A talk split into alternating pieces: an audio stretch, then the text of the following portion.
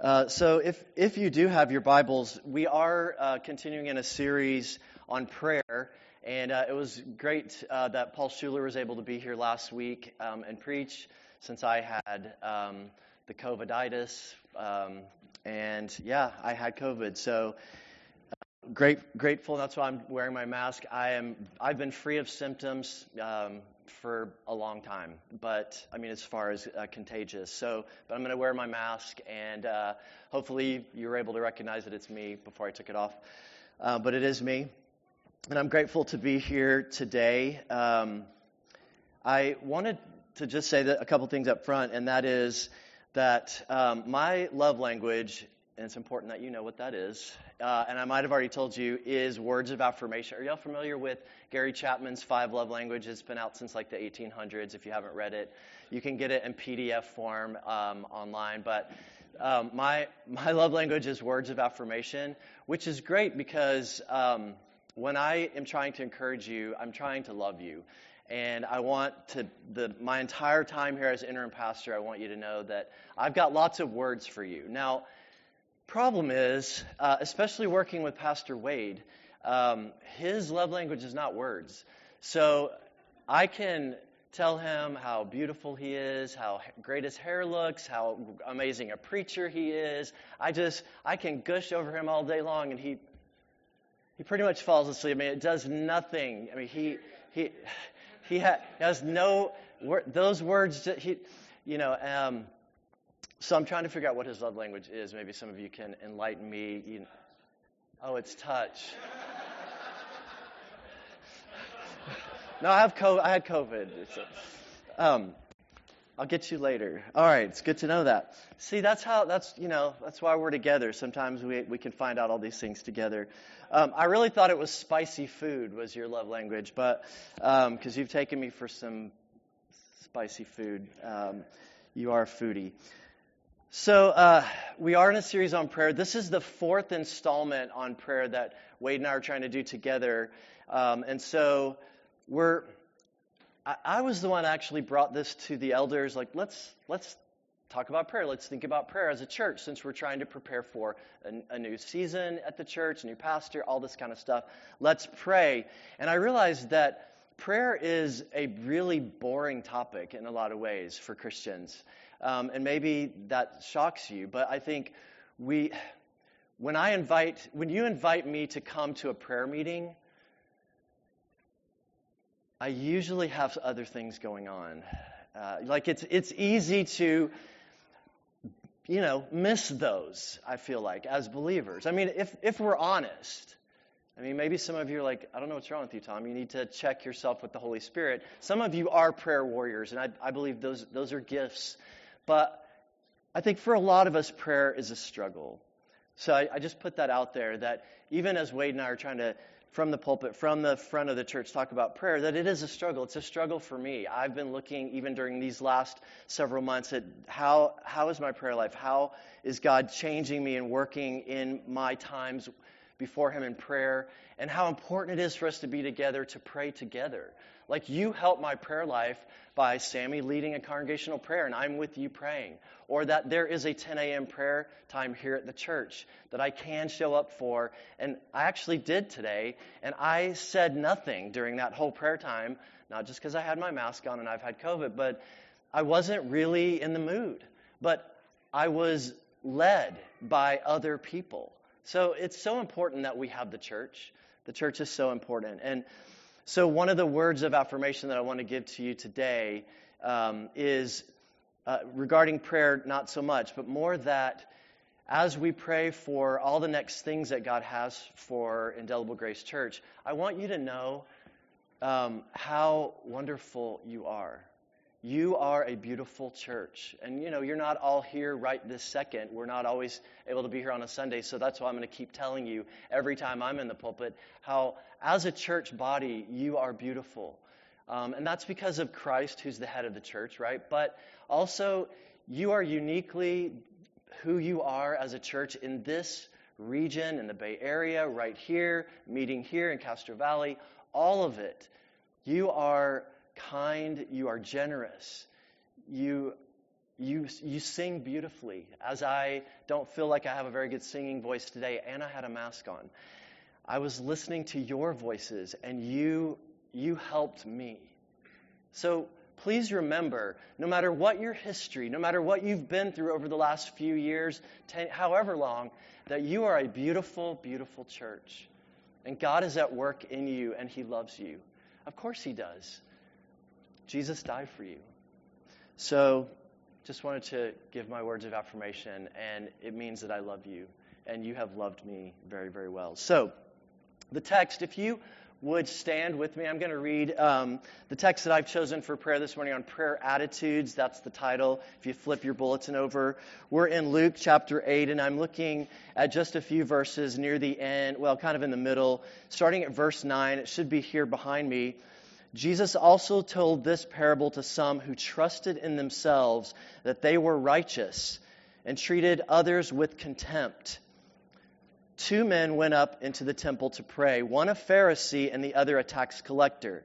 The Pharisee, standing by himself, prayed thus God, I thank you that I am not like other men, extortioners, unjust, adulterers, or even like this tax collector.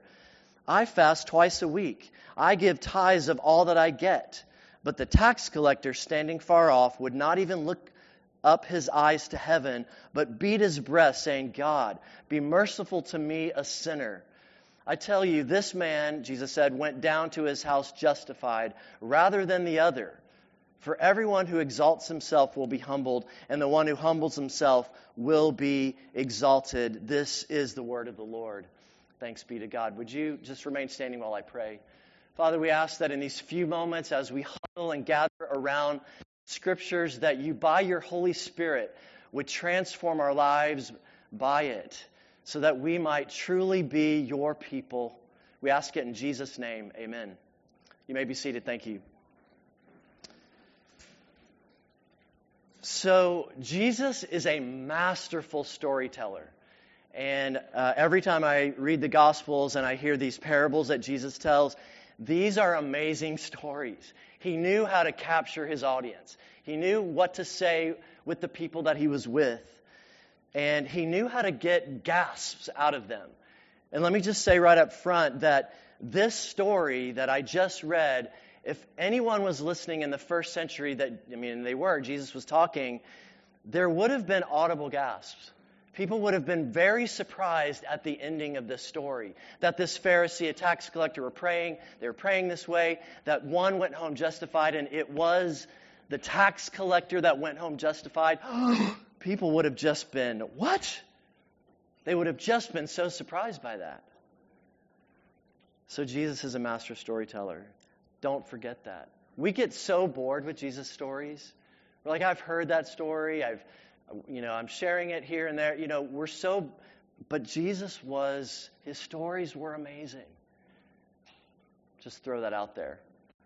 The, the parable he tells right before this, if you have your Bibles in Luke 18, it's called, um, well, it's called, and it's not inspired, right? It's the parable of the persistent widow, is what a lot of Bibles will have as the title for that chapter, which are not in the original Greek text. But Jesus told them this parable um, about how they should always pray and not lose heart.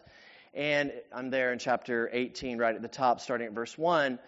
Um, and this widow goes to a judge over and over again while he's at sleep at night, and she's constantly knocking on his door, waking him up to get what she needs from him. And the end of the parable, this judge finally gives her what she wants because she's so annoying and she's so persistent and she's so at him all the time. Do you know those kind of people are just dripping faucets just constantly? And Jesus is trying to give an example of how we should pray. And you're like, Tom, that's not the text you're preaching. I know, it's just it's the context before we get to this other gasping story that I read. But here's the thing a lot of commentators about this persistent widow parable would say Jesus is trying to tell us how we're supposed to be, that we're supposed to be this constant dripping faucet to God in our prayers. And I think there's, look, I'm not going to go against all academics, all biblical scholars, because That'd be dumb for me to do that. I can't do that. But there are biblical scholars who say, yeah, Jesus is trying to say this is how we're supposed to be to God. This persistent, keep going to Him, keep bringing your prayers. Yes, of course. Keep bringing your prayers. Keep bringing your confessions, your praises, your requests, all your thanksgivings. Bring all of that constantly. Yes, be a persistent widow. But more, I think there are other biblical scholars who would say that Jesus is trying to say that God is actually not like this judge. He's not so annoyed by us. He's not just, okay, I'll finally give you what you want because you continue to awaken me. You continue to annoy me. You just keep knocking, knocking, knocking. I'm going to do it. That's not how God is towards his people. Jesus is actually, I think, in some way saying almost the opposite of what we want to take away from it. It's God is generous. And when we come to Him, we are those widows who are, de- and a widow in the first century, great need, that He is generous. He's always awake, His light is always on, and He wants to give us good things and take care of us. He wants to give Indelible Grace Church good things. Please be persistent in asking Him. But He's a loving, loving judge and God. So that's maybe a surprise way to think about. And there are biblical, biblical scholars here on my side in thinking that this is more showing God's generosity. All right, so the text for this morning, starting in verse 9, he's telling another parable. Here's where maybe if you fell asleep, you need to come back to me for a moment. He's telling a parable for those who trust in themselves that they're righteous and they treat others with contempt. Wow. He just cleared the room. I mean, if I walked in and said, Hey, I want to talk to you about a story uh, and the story's going to be for those of you who think you're righteous and you treat other people with contempt. You'd be like, uh, I think I'm going to go check on my kids. Or uh, I think I'm going to see how many donuts are left out. You know, like, or how dare you? Excuse you. I don't think I'm righteous. I don't treat other people with contempt. I mean, I feel like Jesus really lost half of his audience by saying this. I mean, don't you think? I mean, if any pastor leads this way, I'm just trying to look for those of you who think you're righteous and thinking about others in contemptuous ways. I'm like, that's not me. So then he goes into two men. So, ladies, you're completely, this isn't about you, this is two men here. He says, Two men went up to the temple to pray, a Pharisee and a tax collector. Now, we're sitting here in the 21st century in the Bay Area. We definitely know what a tax collector is. De- don't we? Plenty of taxes happening around here. We have tax lawyers in our congregation. I mean, we know we know what a tax collector is. But in the first century though, maybe we don't. Tax collectors in the first century around Jewish people were the scum of the earth.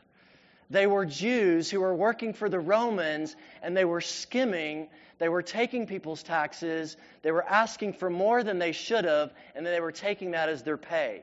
Y'all remember guys like Nicodemus, or wait, he was a Pharisee, or um, what's the short guy, Zacchaeus?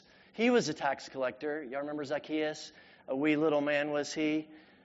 I was having to think of the song. He was a tax collector, and he took far more from everyone than he was supposed to take. He was, he was short and he was scummy. He was the scum of the earth to Jewish people. So you got a tax collector, scum, terrible to Jewish people. Then you have Pharisees. Now, what are Pharisees in the first century? And a lot of you, you're so biblically astute. I'm talking to biblical scholars here in the room. I know that a Pharisee, they were a very small number of people in the first century. They were an ethnic kind of minority in the first century. They were ethnically pure. I mean, you had to be ethnically Pharisaical or a Pharisee. The Apostle Paul was a Pharisee. Um, so I'm reading this book right here, and I brought it today, and you're like, Tom, you are so pretentious. You're so trying to put on airs in front of this church that you're going to be for, here for five minutes. I know that. And actually, I'm trying to do the opposite. Uh, I've been reading this book since sometime last year that I can't remember. I've rechecked out this book four times because I cannot get through this book. It is On Being a Christian by a guy named Hans Kung. There's an umlaut over, I think that's what they are. Um, he's a German theologian from the 60s. Anybody? Anybody born in the 60s in here? Besides, I know a few of you. Yeah, I know. Okay. So I've been trying to read this book on being, you're like, why, Tom, why are you reading a book on being a Christian? You, well, we could talk about that after if you want. But, you know, I am trying to figure out what, what does it really mean to be a Christian? I mean, there's so much deconstruction going on about Christianity. And if you don't know that, please use the internet occasionally or something. Get on, get on a podcast, look at a blog. Christianity is completely being deconstructed right now as we speak. Someone is taking apart the Christian religion. And so I thought, well, maybe I'll read some. I think he's alive. I think he's, I don't know. Y'all can Google that for me. But I thought, I'm going to read someone on being a Christian. And he has, this Hans Kung has about 50 pages on what a Pharisee is. Because he historic, he's a theologian, but he takes history, he takes culture from the 60s, and he's German. He takes theology, he takes psychology, he takes so many ologies, and he puts it all together to try to whittle down what it means to be a believer. And I'm only 300 pages into 600 pages. And I was going to read a couple paragraphs about what he says a Pharisee in the first century was and is. And it was so enlightening to me because, and you're like, why aren't you reading some of it to us? Well, because I've already been long winded and I don't want to do that. But what he says, what Kung says about a Pharisee is this. We already prejudge Pharisees because we've been in church a while. We think Pharisees are awful human beings that they up the ante on the law. They take the law of God and they add to it so that, you know, there's no way they cannot keep it. Everyone's in awe of them. They're always judging other people. They're judgmental. They're hypocritical. They're, they're horrible human beings, is the way I've been taught about Pharisees in Scripture. And Hans Kung says, no, in the first century, they were awed. People were in awe of them. If there was a Pharisee around, you're like, oh, Pharisee. They know God's law. They're keeping God's law. They're pure people. They're trying to do their best to obey God. I'll, i could never be like them. Oh, if I could be like a Pharisee, but I'm not born that way. And I, I, I just, they were the people to try to be like in Jesus' day. So, tax collector, scum. Pharisee, oh. Jesus telling a parable. A Pharisee. Already people are like, oh, a Pharisee. They got to be the, they're the example. They're the exemplar in this story. He goes and the Pharisee is like, I'm not like everybody else. And everybody's like, yeah, you're not. You're not an adulterer. You're, you're good. You're, you're not an extortioner. You're, you should be standing close to God. You're all the, yes, yes, yes. The tax collector not looking up. Yeah, exactly. You scummy tax collector. You shouldn't be looking up. You shouldn't be near the temple. You're evil. You're wrong. Like, right? And then the end, Jesus says, the tax collector goes home justified. Ah! You know, if there was ever an emoji for the, you know, that one, the entire audience, I'm just trying to bring it home. I mean, when Jesus tells stories like this, people, they're just, they don't even know what to say. They're just dumbfounded. All right. So you get it. What a great storyteller. How amazing. Like, great, Hans, great. Great theologian, Hans Kung, Great, great. Jesus is great storyteller. Got these, you know, he's he split the room. We get it. What about us? What about us today? How is this applying to your life and prayer and all the things that we're supposed to be doing in a series like this? How is this supposed to help me, Tom? Okay. All right, so you get it from the story that to be justified before Almighty God, you need to be more like the tax collector in his posture, right? That he was standing far off, that he understood his position before God, the, the creator of all, the God of the universe, and that the Pharisee, you know, he, he doesn't get it, that he needs God, even if he's keeping all the laws, that that can't justify him before God. I mean, you guys are smart enough to get all of those things. I don't need to bring any of that application home to you. You're like, I get it. That posture is what I need to be, not this posture before God, right? You get all that. That's great. And I'd love to just leave you there and just say, yeah, that's the application. Go do likewise. I can't. I can't do that. And here's why. Have, have y'all heard of the Dunning Kruger effect? Some of you psychologists, or maybe if you're uh, a teacher or, uh, well, if you haven't, I have. Um, the, and, and I want to tell you about it. The Dunning Kruger effect is a psychological thing called cognitive bias. Okay? And here's, here's how it works the Dunning Kruger effect works like this. If I went to you and let's say your field of study, um, I don't know, let's say it's psychology. Your field of study is psychology. And I went and I said, How much do you know about psychology? You would say, I know everything about psychology. I'm a psychologist. I'm a, I've studied psychology. That's what I know. It's what I know. And you would just go on and on, right? Probably, maybe. And then somebody who hasn't studied psychology, I could ask them, and they might say, you know, I don't really know that much about psychology. The Dunning Kruger effect is this most people, it, most people who think they know so much about a topic, even if they're an expert, actually they don't know anything about it at all. When you really, all the tests show the people who say, I know everything, even somebody who's, a, it's in their field. In fact, if, if your field is psychology and I said, What do you know about psychology? If you really were honest, you'd say, I don't know that much about it. I've studied this part of psychology, I don't know that much about it. Uh, so the Dunning Kruger effect is a cognitive bias where you think you know more than you actually do. And it always tests out, this effect always tests out that most people who think they know it or think they don't, they might know way more than they express. Or people who say they know everything, they usually don't when they're really pushed. So, what am I trying to say about a Dunning Kruger effect on this? Most of us think that we're just like the Pharisee and our posture toward God is exactly the way it should be. We understand that we need to have our head down. We understand that we need to have this posture that is, that is humble, that is not exalting ourselves. That we're not going to be the tax collector or we're not going to be the Pharisee, right? We're going to have the right attitude. We're going to have the right posture. The Dunning Kruger effect says that we're going to think as we sit in this room that we've got the right posture towards God, that we're not the wrong character in the story, we're the right one. Everything in us is going to say, we're doing the right thing. We don't want to think about it any other way.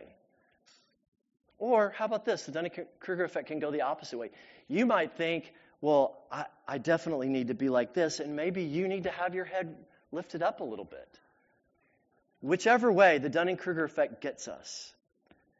So, Tom, what's your point? Here's my point. Instead of worrying about having the right posture toward God, is it up? Is it is it down? Is it up? Is it middle? Is it this? Is it that? We'll make a law or a rule or a moral behavior out of anything we find in Scripture. And so let me encourage you this morning. Here's the posture that we all need to take be in Christ.